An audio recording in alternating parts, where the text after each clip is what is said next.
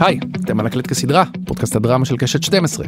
אני מני אבירם, והיום יש לי את הכבוד הגדול לארח את רם ברגמן, מהמפיקים המצליחים בהוליווד, ומאחר וכולנו אוהבים טייטלים, אז גם המפיק הישראלי הבכיר ביותר בתעשיית הבידור האמריקאית. ברגמן הוא השותף והמפיק הקבוע של הבמאי ריין ג'ונסון, וביחד הם יצרו, בין השאר, את הסרטים בריק ולופר, את אחרוני הג'די המעולה, שהוא החלק השמיני בסדרת מלחמת הכוכבים, ואת שני סרטי רצח כתוב היטב, הטרי שבהם, תעלומה יוונית, מככב בימים אלה בקולנוע ובנטפליקס. עכשיו, לברגמן ולג'ונסון יש גם סדרת טלוויזיה, Poker Face הכיפית, שעלתה לאחרונה ברשת Peacock, ואפשר לראות אותה אצלנו ב-yes. היי רם. היי היי. תודה רבה שהסכמת להתארח בפודקאסט. בוקר אצלך ב-LA, נכון? תשע בבוקר. עוד מעט אה, נדבר טיפה יותר לעומק על אה, Poker Face, אבל איך אתה בימים אלה? בימים אלה, טפו טפו טפו, דופק על המצח לאנשים ששומעים, אבל uh, אתה יודע, אין לי על מה להתלונן. Uh, יש לנו דווקא תקופה שהייתה די intense, גם שהוצאנו לקולנועים לנטפליקס את Glass Onion, חודש אחר כך, חודשיים אחר כך הוצאנו את Poker Face, וגם הוצאנו איזה סרט קטן לסאנדנס, שגם כן היה הצלחה מאוד גדולה שם, אז אתה יודע, הכל קרה כאילו באיזה תקופה קצרה, אז uh, על הכיפאק, אין, אין על מה להתלונן. מעולה. אני מתחיל את הפודקאסט ואני מבקש מהאורח שלי לעשות uh, סקירה קצרה של מסלול הקריירה שלו. במקרה שלך מנער בראשון לציון ועד למגה מפיק בהוליווד. ראיתי שיש לך עבר כשחקן במכבי תל אביב כדורגל, על זה לא חובה להרחיב. לא, לא, לא, לא נרחיב, שחקן גדול לא הייתי נהיה.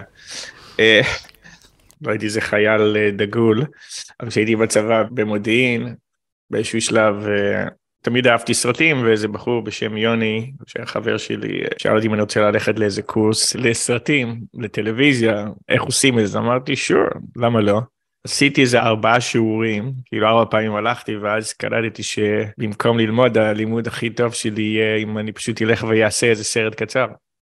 אז הלכתי ועשיתי סרט קצר באותו זמן הייתה לי חברה חירשת אחותה וכל החברים שלה גם כן היו חרשים, אז אמרתי, אוקיי, בוא נכתוב סרט קצר שהם ישחקו בו, אני אחסוך בסאונד, ועשינו סרט במשך 24 שעות, צילמנו אותו, זה היה די סיוט.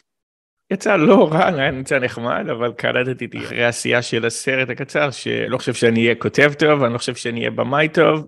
אני לא יודע בדיוק מה המפיק עושה, אבל אני חושב שאני אהיה טוב בתור מפיק, ואני נורא נהנה מזה. ואם כבר, אם אני אתחיל, might as well כאילו לנסוע לאמריקה. החלטות כן. גדולות, כן. החלטות גדולות, אני, יש לי אח קוראים לו טל, טל ברגמן שהוא מתופף מאוד מצליח והוא תמיד היה אינספיריישן שלי. האינספיריישן היה שראיתי מה בן אדם that's really dedicated למה שהוא רוצה, לפשן שלו, how far, מה לא עושים בשביל to go and uh, אם אתה באמת מאמין בזה ורוצה את זה ואתה באמת טוב בזה. והוא עזב את הארץ בגיל מאוד צעיר, to pursue his dreams, right? אמרתי, בשביל מה להתחיל בארץ, ואז להגיע לאיזשהו שלב, ואז להתחיל עוד פעם באמריקה, אם כבר ניסע לאמריקה. אז הגעתי לניו יורק. בן כמה היית? 21. וואו. ישר כמה חודשים אחרי הצבא. מצאתי עבודה בתור production uh, assistant בכמה סרטים שם.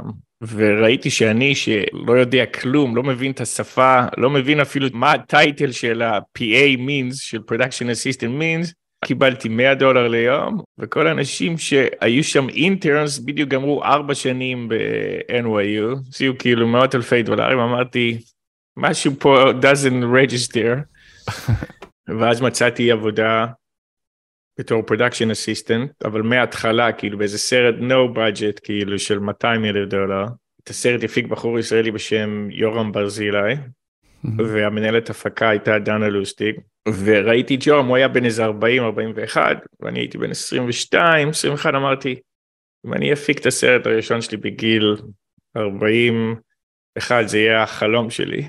אז עבדתי על הסרט, עבדתי נורא קשה, ותוך כדי הסרט דנה ואני נורא התחברנו, לימים דנה התחתנה עם אחי. אה, אתה יודע, עשיתי עוד איזה סרט בתור לוקיישן סקאט ואמרנו, אוקיי, לעבוד בסרטים זה לא הדרך, אני חייב להפיק סרטים. אבל קלטתי די מהר ש-LA is full of people שבאים מכל העולם. כולם יש להם חלומות, רוצים להפיק, רוצים לביים, לשחק, לכתוב, אבל מה שהם עושים, הם עושים את אותה טעות שאני כאילו עשיתי, הם כאילו אומרים, אוקיי, אנחנו נתחיל מלמטה בתור איזה אסיסטנט, בתור איזה PA, ולאט לאט מטפסים על הסולם. כן. אבל מה שקורה אז אתה מטפס לאט לאט אתה מתחיל להרוויח יותר כסף. עכשיו כשאתה עובד על סרטים, טלוויזיה, זה 14-15 שעות ביום, אז אין לך זמן לכלום אחר, ואז אתה יודע, אתה מתחיל להרוויח יותר כסף ואתה מתקדם, ופה אתה מתקדם עוד ועוד, ופתאום יש לך משפחה, ופתאום אתה קולט שעשר שנים אחר כך עברו, והאנשים האלה אולי הם עובדים, יש במצב כלכלי, אבל הם שכחו מה החלום שלהם. הם לא עשו כלום. אז אני אמרתי, אני לא אעבוד בסרטים. אני רוצה למצוא עבודה שתהיה פלקסיבל, שיהיה לי זמן to figure out how you make movies, how to network, to, to, to socialize, ל, ללמוד את כל הדברים, איך אתה עושה. אז מצאתי עבודה בתור uh, ולה, מחנה מכוניות. כן. הדבר הטוב בזה שזה היה עבודה פלקסיבל, זה שילם לי 4 דולר an hour, אתה יודע, 4 דולר לשעה, אבל זה היה המינימום שהייתי צריך to figure out how to survive or whatever, ובאותו זמן לפגוש אנשים and to figure out how, אתה יודע, how you make it. cut to a year later, דנה ואני הפקנו סרט ראשון של 200 אלף דולר. בוא נדבר על הסרט הראשון הזה, איך הוא בעצם קרה. זה הסרט שהתחיל הכל. הסרט הראשון, הכרנו בחור בשם ג'ף סימור, שהוא היה במאי תיאטרון, רצה לביים סרט, פיתחנו אותו ביחד, הוא כתב תסריט. ואז הלכנו וגייסנו 200 אלף דולר מאנשים שכאילו היו מממנים את התיאטרון שלו. ועשינו את הסרט ותוך כדי אתה לומד את הכל אתה לומד איך לגייס כספים how to actually make the movie how to אתה יודע go through את כל התהליך של ה post production פסטיבלים למכור את הסרט ללכת ל-marketing ללכת לכאן ללכת לכל מיני different marketing איך אתה to self distribute את הסרט בקולנועים אתה לומד את הכל I basically end up repeating this process many, many more times, right? With different movies, slightly bigger and bigger and whatever. Slightly, אבל, slightly. כן, ואתה okay. לומד, ואז, אתה יודע, ככל שאתה עושה, you get better at the craft of it, right? ואתה גם, ככל שאתה גודל עם השנים, או בתור בן אדם, אתה מבין, אתה יודע, בהתחלה המטרה הייתה רק לעשות, לא משנה מה, רק לעשות כדי ללמוד וכדי להמשיך להפיק סרטים טובים, לא טובים, לא משנה, לעשות. אחר כך אתה אומר, אוקיי, אתה רוצה לעשות, לעבוד עם אנשים יותר טובים, נחמדים או לא נחמדים, לא משנה, העיקר לנסות לעשות דברים יותר טובים. ואז באיזשהו שלב, עוד פעם, אתה גודל, אתה יודע, you're aging, ואתה מפתח את מה הדברים שחשובים לך בתור בן אדם או בתור מפיק, ואז אתה מבין, אוקיי, it's all about people. it's all about למצוא אנשים that they're really talented and really good at what they do, שזה לא קל. And, uh, אתה יודע, taking risks, למצוא דברים שמדברים אליך, או אנשים שמדברים אליך, ולעבוד איתם. בשלב הזה ריין ג'ונסון נכנס לחיים שלך? זה האזורים? So, ריין, ב... לפני 20 שנה בערך, אני קלטתי באיזשהו שלב של להמשיך לעשות את הסרטים, גם אם הם סרטים יותר גדולים, כיוון שאני לא הייתי במסלול של הסרטי סטודיו, אני לא גדלתי פה, לא הלכתי לאיזה אייבי יוניברסיטי, לא הלכתי למסלול של להיות סוכן ולגדול בסוכנות והצנות מי. קלטתי שכל הסרטים, גם עוד פעם, גם עם התקציבים שלהם היו יותר גדולים, היה להם איזשהו ceiling. אתה מנסה למשל לעשות סרטים mainstream movies, אבל בעשירית מהמחיר, ואז אתה אומר, הסרטים האלה, הם לא יגיעו לשום מקום. הם ילכו straight to video באותה תקופה. אמרתי, זה לא יעשה לי כלום. עכשיו, גם אם הסרטים נהיו יותר גדולים וגם התחלתי להרוויח יותר טוב, הבנתי ש- the only way to set apart will be למצוא סרטים that are taking risks, והסרטים היחידים that can take risks are if you make them בלא הרבה כסף, עושים אותם במעט כסף, ב-low budget או micro budget or whatever you want to call them, and then you can take a risk. And if you do something good, then there is an upside. The upside is עוד פעם ההכרה בסרט, ו... and it could be הכרה גם financially, but לא היה אכפת לי מהכסף, זה היה just the acknowledgement. התחלתי לקרוא הרבה low budget and looking for something different, ואז קיבלתי את התסריט של בריק. Uh, ובאמת לא קראתי משהו כזה, והלכתי ופגשתי אותו, את ריין, והיה כימיה, אבל הוא באותה תקופה ניסה לעשות את הסרט במשך שבע שנים. היה לו מפיקים אחרים, וזה היה באותו מסלול, בוא נעשה את הסרט בין מיליון לשלוש מיליון, ולנסות לעשות קאסטינג של שחקנים חמים כאילו צעירים. ואני הסברתי לו שאנחנו ניפגש עוד, אם הוא ימשיך בדרך הזאת, אנחנו ניפגש עוד שבע שנים והוא עדיין לא יעשה את הסרט. אה, והסיבה היא שהסרט היה מאוד ambitious מבחינת התסריט, מבחינת כל ה-conceit של הסרט, ואמרתי, אני לא מאמין שייתנו לך לעשות את הסרט הזה. ואם תגייס את הסכום כסף הזה, הם בטוח לא ייתנו לך, הם יתערבו לך בסרט, וגם אם עשית איפשהו את הסרט, ככל שיותר יהיה כסף on the line מבחינת risk שמישהו השקיע, סביר להניח שהם לא ירצו לקחת את הסיכון לשים את הסרט בקולנועים, הם ייקחו דיל שישלם להם to recoup את ההשקעה שלהם, ואז הסרט ילך straight video. אמרתי לו, you want to be able to have a control on your how you make the movie, על ה-final product, ועל ה-distribution של הסרט. The only way to do it, ההפצה, כן. כן, אם תעשה את זה במעט כסף, כמה מאות אלפי דולרים. והוא שאל אותי אם אני חושב שזה אפשרי, אמרתי לו כן, התחלנו לדבר, אני הייתי באמצע כמה סרטים, אמרנו בוא נמשיך לדבר, להיפגש, ואז אחרי כמה חודשים הרמתי לו טלפון, אמרתי לו אתה רוצה לעשות את הסרט? you ready? אז הוא אמר כן. הוא גייס 330 אלף דולר מהמשפחה שלו, מכל מיני זה. And we made a movie, ואתה יודע, בכל תהליך הסרט, I knew that he's very talented, but I לא חשבתי שאנשים, אתה יודע, יאהבו את הסרט, חשבתי שמה שיקרה, that people will recognize and that's it ואז אתה יודע we premiered the movie בסנדנס 2005 and um, the rest is history.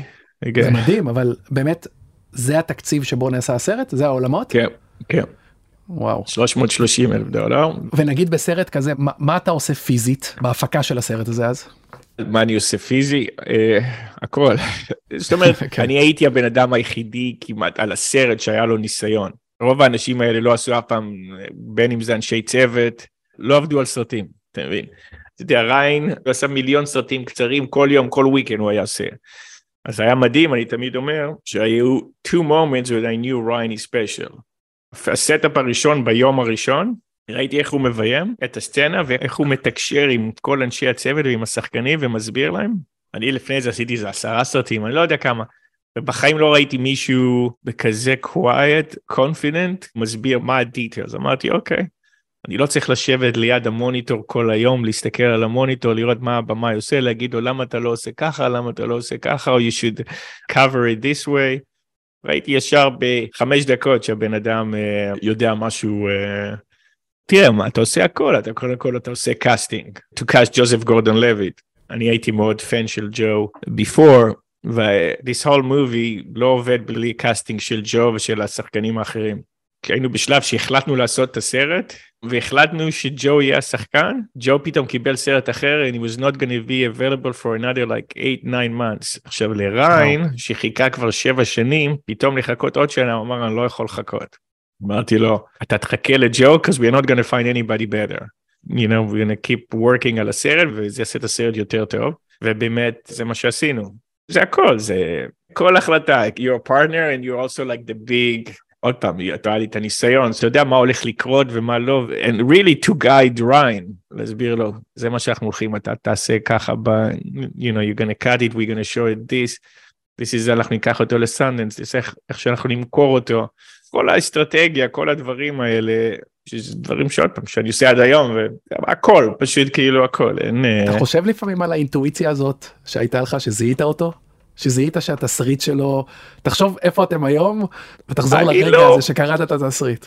ששמעתי לך מקודם אני הבנתי לקח לי זמן אבל אני מנסה להסביר את זה היום לכל האנשים שעובדים בחברה ובכלל אנשים שכל התעשייה בכלל כל תעשייה אבל בעיקר בתעשייה שלנו it's only about people. אני בשנים האחרונות מהמר אך ורק על אנשים. לפני התסריט יותר חשוב לי מי הבן אדם. עכשיו כשאני מדבר מי הבן אדם זה גם אם אני חושב שהבן אדם הוא באמת cool nice person שאתה באמת you realize that אוקיי okay, אני מוכן to spend שנה שנתיים שלוש שנים עם הבן אדם ובאמת I really think is a unique person like really good at what they do.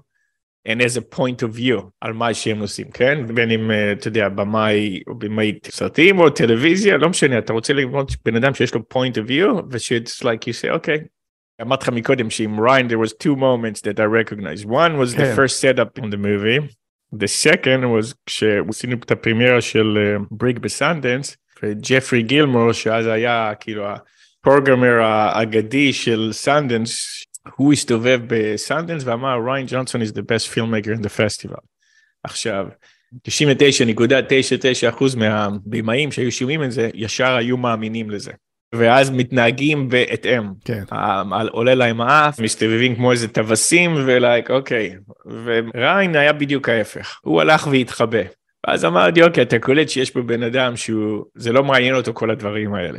It's not interested in this. He just wants to continue making his next movie. אז האינטואיציה כאילו, to recognize a person, you don't know where it's gonna go, I had no idea, לא היה לי מושג שאנחנו נגיע למה שנגיע, כי לא ידעתי בכלל שאני אעשה איתו עוד סרט, אבל uh, תוך כדי השנים, היה לנו איזה trust מדהים, והוא שמח עליי, ואני האמנתי בו מאוד, והוא נתן לי איכשהו לנתב את כל ה... אתה יודע, לאסטרטגיה ולהאמין כאילו, ואני תמיד האמנתי אחרי הסרט הראשון. שהוא לא צריך אף פעם לעשות סרט שהוא לא שלו.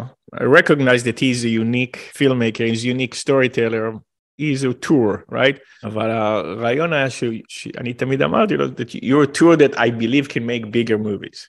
במקום להישאר באינדיפנדנט, זה לא שאנחנו, עד היום אנחנו independent, אבל להישאר ב-independent, like, לעשות סרטים קטנים, אני אמרתי לו, אני מאמין שאתה יכול לעשות still being an auteur, but making slowly slowly bigger bigger movies. והדבר השני שעשינו, היינו מאוד entrepreneurial, ותמיד עשינו סרטים in certain way, לא הלכנו ישר ל-studios. הלכנו ל-studios שיפיצו את הסרט, אבל לא שיממנו את הסרטים. So אנחנו תמיד put the movies together ourselves, אם היינו צריכים שמנו את הכסף שלנו, השקענו, אמרנו על עצמנו, that's food food food, זה למה כן. שהגענו כן. לאיפה שאנחנו היום, זה בגלל שלקחנו את הסיכונים האלה, ועשינו דברים שהם לא traditional in the process of how you get there. ואז הגיע לופר? אז עוד פעם עשינו את בראדרס בלום ובראדרס בלום לא היה כן. כל כך הצלחה ופה הייתה כאילו perception ריין is gonna be in a jailhouse or whatever. And, um, הוא כתב את לופר והוא כתב את לופר בשביל ג'ו. עכשיו ג'ו wasn't a big name. אז כאילו אתה אומר איך אתה עכשיו עושה זה גם תסריט שהוא היה מאוד challenging אתה יודע לראות main character shooting kids או babies yeah. זה לא משהו שאתה ראית איך שסטודיו הם הולכים לממן את הסרט. אתה יודע וג'ו זה לא היה שחקן שאתה יכול לגייס אליו הרבה כסף. אז החלטנו ש...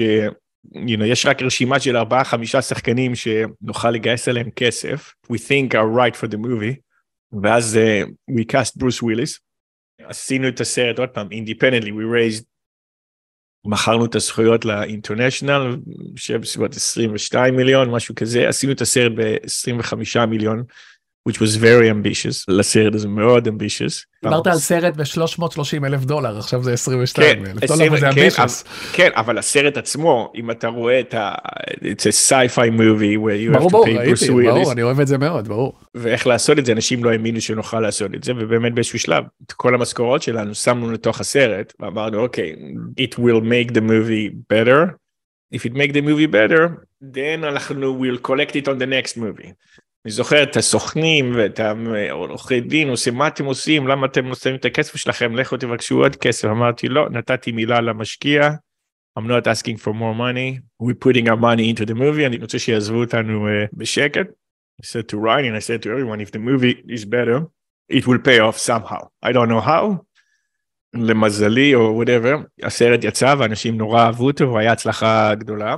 ממש. הצלחה גם פייננשלי גם קריטיקלי. But Tasia recognized that Ryan is special to there. There's not too many at the time. I had Chris Nolan and then Ryan Johnston, right? He's the new somebody in a tour that can make big movies or commercial movies and make them different, but still. Uh, so yeah, that was uh, Looper. ואז בעצם הנקסט הגדול זה פתאום מלחמת הכוכבים. כן. אני מנסה כן, לחשוב באמת על הילד, על הילד מראשון לציון, באמת התעניינת בכל העולם כן, הזה של סייפיי. כן, כן, כן, לא, לא, זה, that's the reason why I got into movies, אתה יודע, זה סרטים של ספילברג ולוקאס, ואתה יודע, in the 70's, right? מה, אתה מקבל טלפון, איך זה עובד? אז קודם כל קיבלנו במשך כל השנים, גם לפני לופר ובעיקר אחרי לופר, טלפונים מכל הסטודיו לעשות את הסרטים הכי, uh, all the big franchise. And the answer was always no. Ryan should just write or direct his own stuff, his own original stuff. עד היום it's my take. ו-if we want to do a franchise, we should start our own franchise. זה תמיד היה הליין שלי. ובתקופה כמה שנים קודם, שנה, שנתיים, we also got calls about Star Wars, the answer was no, not interested. עכשיו, תמיד אמרנו, אם יהיה משהו אחד ששווה להגיד לו כן, זה יהיה סטאר וורס, אבל אך ורק בתנאים מסוימים. ואז כש-Star Wars came up in the conversation, essentially they offered Ryan and myself Star Wars to go do את האפיזוד 8, גם כן, כאילו כמובן שהייתה אקסייטמנט, אבל לא אמרנו כן ישר, היו הרבה שאלות. Can Ryan write and direct and it make it his own movie? Will they let us do it our way איך שאנחנו עושים סרטים אתה יודע וזה היה הימור גדול באותה תקופה אם אתה יודע דיסני קנו את לוקאס פילם בלמעלה מארבעה מיליארד. אתה יודע הסרטים האלה כל סרט the expectation was ברור. הרבה היה תלוי והם בדיוק גם אתה יודע בנו את כל הפארקים איך שהסרט שלנו יצא היה אמור כאילו לפתוח את הפארק so it was very important. וכשאתה עושה את הסרט, שאלת אותי על סטאר וורס, וכמובן אתה מתעסק עם הכל, זה לא רק העשייה של הסרט, אתה become the guard of this thing, א', בגלל שיש כל כך הרבה, כולם מנסים, especially at the time, to find out כל דבר, אבל גם בגלל שיש עם זה תעשייה של כל הפרנצ'ייז, של כל המרצ'נדייזינג, כל הלגו, כל הדברים שאתה רוצה, הכל הולך דרכי. מתי הטריילר יצא, מה יהיה בטריילר, מה יהיה בקאבר של וניטי פייר, יש לך קלנדר שאתה עושה, איזה דברים we gonna reveal and not reveal, and really nobody knows the movie better than Ryan and myself. So you have to communicate it to army of people. כמה זמן צילומים של דבר כזה? חמישה, שישה חודשים, אבל העשייה של הסרט לקח לנו משהו כמו שלוש שנים. אני ממליץ לאנשים בארץ, אני חושב שמי שיש להם דיסני פלאס, יש סרט שקוראים לזה Director and the Jedi, ויש שם סרט דוקומנטרי שזה לא behind the scenes, but it's a real movie. It's not like your typical EPK it's a real making of the movie. כל ה-ups and downs or whatever and it's worth watching. It's fascinating uh, behind the scenes. זה היה כיף? מדהים. כן היה כיף מטורף. וואו, זה נשמע, כאילו. זה נשמע מדהים. חלום. כן זה there's no question. ולא התערבו לא כלום? נתנו לכם כלום, לעשות את הדבר שלכם? כלום. אתה יכול לראות זה מה שאמרתי לך לראות בסרט דוקומנטרי. זה כמו שעשינו את בריק רק עם הרבה יותר אפסים. הרבה הרבה יותר אפסים. הרבה יותר אפסים. אתה יודע, אקספט יש לך מאות מיליוני דולרים תקציב, ויש לך אלפיים איש עובדים על הסרט, יש לך איזה 140 סטים, כל יום אתה בא, יש לך סט אחר, ואנשי צוות מדהימים והכל, אבל אולטימטלי, אתה מרגיש שיש לך במאי עם שחקנים וצלם, it's the same thing, except you've got מאות אקסטראז עם סטים, עם visual effects, עם דברים כאלה, אבל השאר it's the same. So האקספיריאנס וכאילו עזבו אותנו לבד לחלוטין אפילו כש when we lack the picture הייתי צריך להתקשר אתם רוצים לראות את הסרט הלכתי לבית של בוב אייגר ואלן הורן ואלן ברגמן the three chiefs of Disney הקרמנו להם את הסרט. איך היה ליהוק פה בסוף מלהקים פה פרצופים חדשים. הלכנו בדרך של לא tradition אני חושב שהסטודיו בטח קיווה ש that will cast somebody else but we went with it. And you know how I knew we did good? אני זוכר שהקרנתי את הסרט לספילברג, אני עושה לו הקרנה והוא בחדר ואני 20-30 דקות לתוך הסרט הוא מבקש תעצור את הסרט. אני יוצר הוא אומר לי you cast a fanboy you cast a fangirl oh my like this is genius whatever. המשיך לראות ואז כאילו ידעתי that we did good. yeah. וואו. אתה מבין שמבחינתי לשמוע את זה. שאתה אומר אני יושב עם ספילברג בחדר ומקרין לו את הסרט זה מיינד בלואינג. בשבילי שזה the reason I make movies because of him. יש לנו אותו יום הולדת. וואו. השם משפחה של אמא שלי זה שינלר. אז יא, yeah, בשבילי זה הרבה יותר מיינד בלואינג. אתה כל הזמן על הסט בעצם או שאתה הולך וחוזר? כל הזמן, כל הזמן. כל בסרט של ריין אני כל היום על הסט. 24, כל הזמן, yeah, לא הייתה מחשבה על המשך של סטאר וורס? אמרנו אחרי כל הסרט הזה אנחנו צריכים לעשות משהו אחר. ריין היה לו את הרעיון לאיזה סרט בלשי, איך שהגענו היינו בפוסט פרודקשן של הסרט אמרנו אוקיי okay, this is what we should do next we should go do and it was knives out right אז הוא באמת התחיל לכתוב ועשינו משהו עוד פעם this is where we took the risk and it paid off התחלנו לעשות pre production לסרט בלי שהיה תסריט ואנחנו מימנו את הפרי פרודקשן בעצמנו. פרי פרודקשן של מה?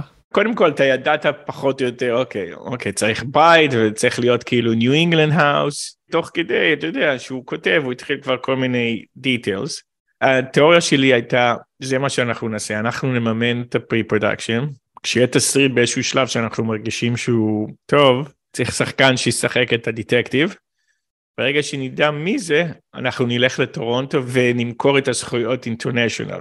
כשנמכור את הזכויות אינטרנשיונל אני יודע שהמכירה תהיה יותר גדולה מהתקציב של הסרט. ככה אנחנו we will own 100% מהסרט, שזה דבר שלא קורה יותר מדי היום.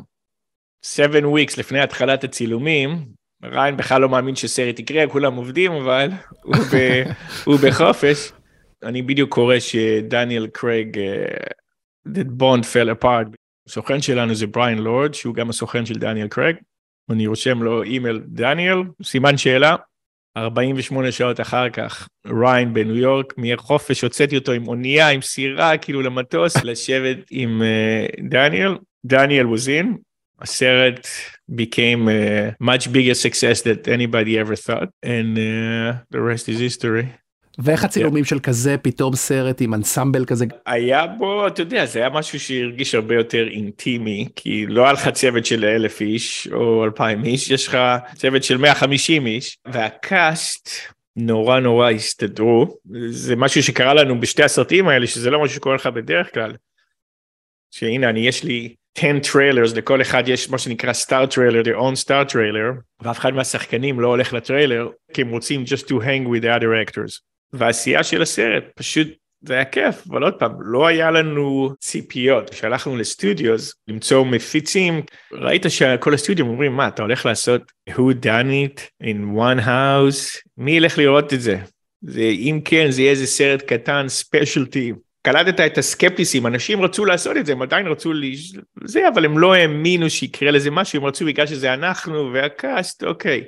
מה שעשינו התחברנו עם חברה בשם ליינסגייט שעל הנייר דווקא איתם במקום ללכת עם הסטודיו יותר גדולים אנחנו קלטנו משהו שעד היום אנחנו מאמינים בו.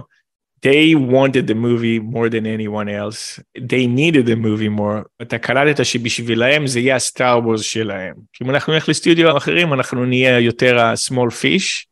הסרט יצא ובאמת הפך ל...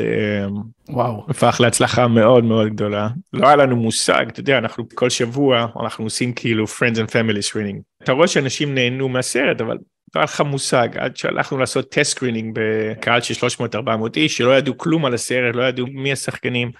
ואז פתאום אתה יושב בקולנוע ואתה רואה את האנשים מתים מצחוק, מוחאים כפיים, זה, ואז אתה יוצא ואתה אומר, זה היה אמיתי? מה שקרה פה? כי אתה אין לך מושג. אז אתה רואה את הציונים אתה אומר וואו זה לא אמיתי. בוא נלך לקחת את זה למקום אחר. Let's test it בדאלאס. ואז אתה עושה עוד פעם טסט סקרינינג ואתה רואה וואו קהל מסוג אחר ואתה רואה הסרט עובד תוך כדי שהסרט יצא אז התחלנו לדבר על לעשות את הסרט הבא. יהיה חלק שלוש? כן בהחלט אנחנו עובדים על זה עכשיו. אין לי מושג איפה ומי ומה ואיך אבל uh, כן זה הדבר הבא. זה הנקסט. ואיך לעבוד באמת עם אנשים כאלה, באמת הטופ טופ של הוליווד. זה היה, אתה מדבר על אנשים שלא עבדו כבר שנה וחצי או לא יודע, קוביד. אתה פתאום שם אותם ביוון, אתה מצלם באיזה וילה מטורפת, אתה נותן לכל אחד מהם שיגור בווילה באיזה חוף פרטי, עם בריכה, עם... לא היה להם מה להתלונן, הם היו כל כך מאושרים, ועוד פעם, כמו שאמרתי לך, קרה בסרט הראשון, גם בסרט הזה, אתה אני חושב שאנשים יכולים להרגיש על המסך כמה הם באמת אנשים נורא התחברו אחד עם השני. It's really true מה שנקרא באמת אנסמבל אמיתי כאילו באמת הם, יש לך שמונה תשעה שחקנים שעובדים כמעט בכל סצנה ביחד כל היום hanging together לפני וגם אחרי הצילומים. עוד פעם בגלל שהיה לנו גם את כל האישו עם הקוביד אז הם לא, אתה יודע, לא נתתי להם להסתובב. כל שבוע הייתי מזכיר להם איזה בר שזה יהיה רק שלנו שרק הם יכולים להיות לשחק murder mystery games אז הם, הם מאוד מאוד התחברו. איך בעצם משלבים את המשפחה בתוך כל דבר כזה? למזלי, זו שיחה שתמיד יש לי עם אשתי, אתה חייב לצלם בקיץ. עכשיו האמת, צילמנו את הסרט הזה בקיץ, ובאמת הם היו שם רוב הצילומים. הם באו והיה לנו וילה יפה ביוון, ואחר כך הם היו במלון בבלגרד, אבל מאוד מאוד מאוד נהנו. רוב הצילומים הם היו שם, שזה נדיר. חלום. בדרך כלל זה לא קורה ככה. כשהיינו בסטאר וורז הם גם כן, כל המשפחה עברה ללונדון והיו שם. היום כשהילדים יותר גדולים, זה יותר קשה. אוקיי, כן. בוא נדבר טלוויזיה, שזה מהות הפודקאסט שלי, אבל אני יכול לדבר איתך גם עוד שעות. כן. מתי בעצם אתם מחליטים לנסות גם טלוויזיה? כשהתחלנו לעשות Knives Out, אני אמרתי לריין, עכשיו אנחנו הולכים להקים חברה. And we are... אין סיבה שעם כל הדברים שצברנו, לא נוכל לעזור לאנשים אחרים ולעשות דברים של אנשים אחרים. שנוכל להפיק סרטים וסדרות טלוויזיה, אז הקמנו חברה uh, בתקופת uh, Knives Out והבאנו בחורה בשם ננה רודריגה who used to run BBC אמריקה ושהיא אתה יודע put killing gift together בחורה מאוד מרשימה ועוד פעם המטרה שלנו הייתה אז ועד היום לא לעשות יותר מדי דברים. רק לעשות דברים שבאמת שווה כי עוד פעם אנחנו לא עושים את זה מבחינת רק בגלל הביזנס. עושים את זה בגלל you know we like it and we want to do it. אז האמת הפרויקט טלוויזיה הראשון שלנו שכאילו we got involved was three body problem. כנראה שיצא לקראת סוף השנה אני לא בטוח עוד בנטפליקס. It's based on uh, שלושה ספרים של סופר סיני. מאוד מאוד נחשב hard sci-fi It's basically the new show of Benioff and Weiss, the guys who created Games of Thrones. מאוד ambitious. That was one thing. Then the second thing is ריין תמיד כאילו דיברנו וכאילו היה לו את הרעיון של לעשות case of the week show. התיאוריה שלו הייתה, and I know he's right, שאתה היום כדי לראות סדרת טלוויזיה אתה צריך to invest so much time. אם אתה פתאום שמעת על איזה סדרה מדהימה, it's in season 3, so עכשיו אתה אומר, וואו, I need to start watching 20 שעות רק to catch up. case of the week, שכל פעם יהיה לך גסטרס, אתה לא חייב לראות את כולם, אתה יכול to scroll, שמעת על ה-great episode עם אקס אקטור, אני רוצה לראות את זה. כשבא הרעיון של לעשות משהו בסגנון קולומבו, starring נטשה ליון, אמרנו אוקיי. מראש ידעתם שזה נטשה ליון? לא, זה היה הפיץ'. כאילו אני זוכר שהוא בא אליי, מה אתה חושב לעשות קולומבו עם נטשה ליון? אמרתי לו בינגו. למה נטשה ליון? הוא פגש אותה במסיבה של אשתו, והוא התחבר איתה, התיאוריה שלו אומרת, עוד פעם זה צודק, שאתה כאילו היית רואה את קולומבו, זה לאו דווקא על הפאזל של לפתור איך ומי ומה, זה really eventually it's a hang show. אנשים רואים את קולומבו because they wanted to hang עם פיטר פאלק. That's what it's about, ולראות איזה guest stars ומי ומה יהיה. זה היה הפיץ', אז אמרתי לו, go write it. עוד פעם, כמו שאנחנו עושים, אנחנו תמיד עושים הכל על ספק. go write it, let's see where it turns out. ו- we premiered it three weeks ago, and I got to say עוד פעם, food food food, it's been a huge... אדיר, זה כזה כיף, זה כזו סדרה כיפית. התגובות הן מדהימות, הביקורות, above and beyond מה שאני חשבתי, it's a big thing, and there's going to be a Super Bowl commercial for this, which never, like to death, wow. it's like, מתי יש לי סדרת טלוויזיה, Super Bowl commercial, uh, yeah, it's been great to see the reactions. Yeah.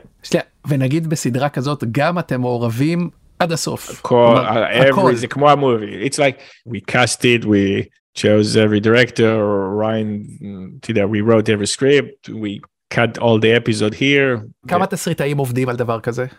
כלומר החדר כותבים הוא... החדר כותבים היו, uh, I would say about six or seven. זה בעצם כמו סרטים קצרים כל פרק הוא סרט כל פרק הוא סרט which yeah. makes it very challenging בגלל שאף אחד מהשחקנים הוא לא חוזר כן. לא חוזר with the exception of אתה יודע אחד כל הסטים הם לחלוטין לגמרי כי הדמות שלה she's on the run basically כן, כל הזמן on the run נוסעת מכל מקום לכל מיני חורים בארצות כן. הברית. So that means you, כל פרק אתה צריך לבנות סטים מחדשים ו-completely recast the whole thing, אז לעשות עשרה סרטים. יקר. יקר וגם it's challenging, okay. it's really challenging. יוצא לך לראות טלוויזיה ישראלית? קשה לי לראות טלוויזיה בכלל, לאו דווקא ישראלית, just because time is limited. עוד פעם, אתה עובד פה, אז יש לך את המשפחה, הילדים, יוצא לך פה ושם לראות דברים מישראל, אבל באותו רשו קשה לי לראות סדרות גם פה. זה העניין בסדרת טלוויזיה, it's a commitment of time. If you do case of the week, you don't need the commitment of time. אבל כן, תשמע, יש יוצרים אה, מדהימים בישראל וגם ישראלים שלא בישראל, שהם בארצות הברית או איפה שהם, באירופה, אני מאמין גדול בתעשייה הישראלית ובישראלים שזה פשוט מדהים, כאילו, ההצלחה של, ההצלחה של ישראלים. הנה. לא אני, לא אני, הבנתי, לא, אבל כאילו, סיפור. כיף כל פעם לקרוא על מה שקורה לכל מיני סדרות ישראליות או רימיקס או ישראלים שעושים כל מיני דברים או רון לשם, קרן מרגלית, מי לא, הרבה כן. מיליון, אתה יודע, זה כיף ההצלחה, כן. לאו דווקא טלוויזיה ישראלית ואין לך זמן, אבל סדרה כזאת או אחרת שכן התחברת אליה בשנה, שנתיים, שלוש האחרונות? הסדרה הישראלית האחרונה שהתחברתי זה הסדרה של קרן מרגלית, Sleeping Bear. Really loved it. כן, כן. I love פאודה, right? It's great, it's כן. fun. My wife and I loved לראות את פאודה. אני, אני אוהב לראות כאילו, לא שמרגיש גאה, אבל מרגיש גאה כשאני רואה סדרה ישראלית שזה, אה, אני כאילו, you know, it's great. אבל אני בטוח רואה פחות טלוויזיה מרוב האנשים בישראל שרואים את כן. כל הסדרות טלוויזיה. מאה אחוז, yeah. אז הנה, אנחנו מסיימים. טיפים, עצות לסיום, גם לתסריטאים שמנסים את מזלם, או גם למפיקים אפילו, מישהו שמנסה את מזלו ורוצה להצליח. תראה, למפיקים ולתסריטאים בישראל, אני מאמין, ואולי אני מדבר out of my ass, אבל אתה יודע, התעשייה כל הזמן עוברת, יש cycle ים, ודברים משתנים כל הזמן. אז עכשיו זה היה תור הזהב של הזה, 600 shows, רובם מהם גם תקציבים נורא גדולים.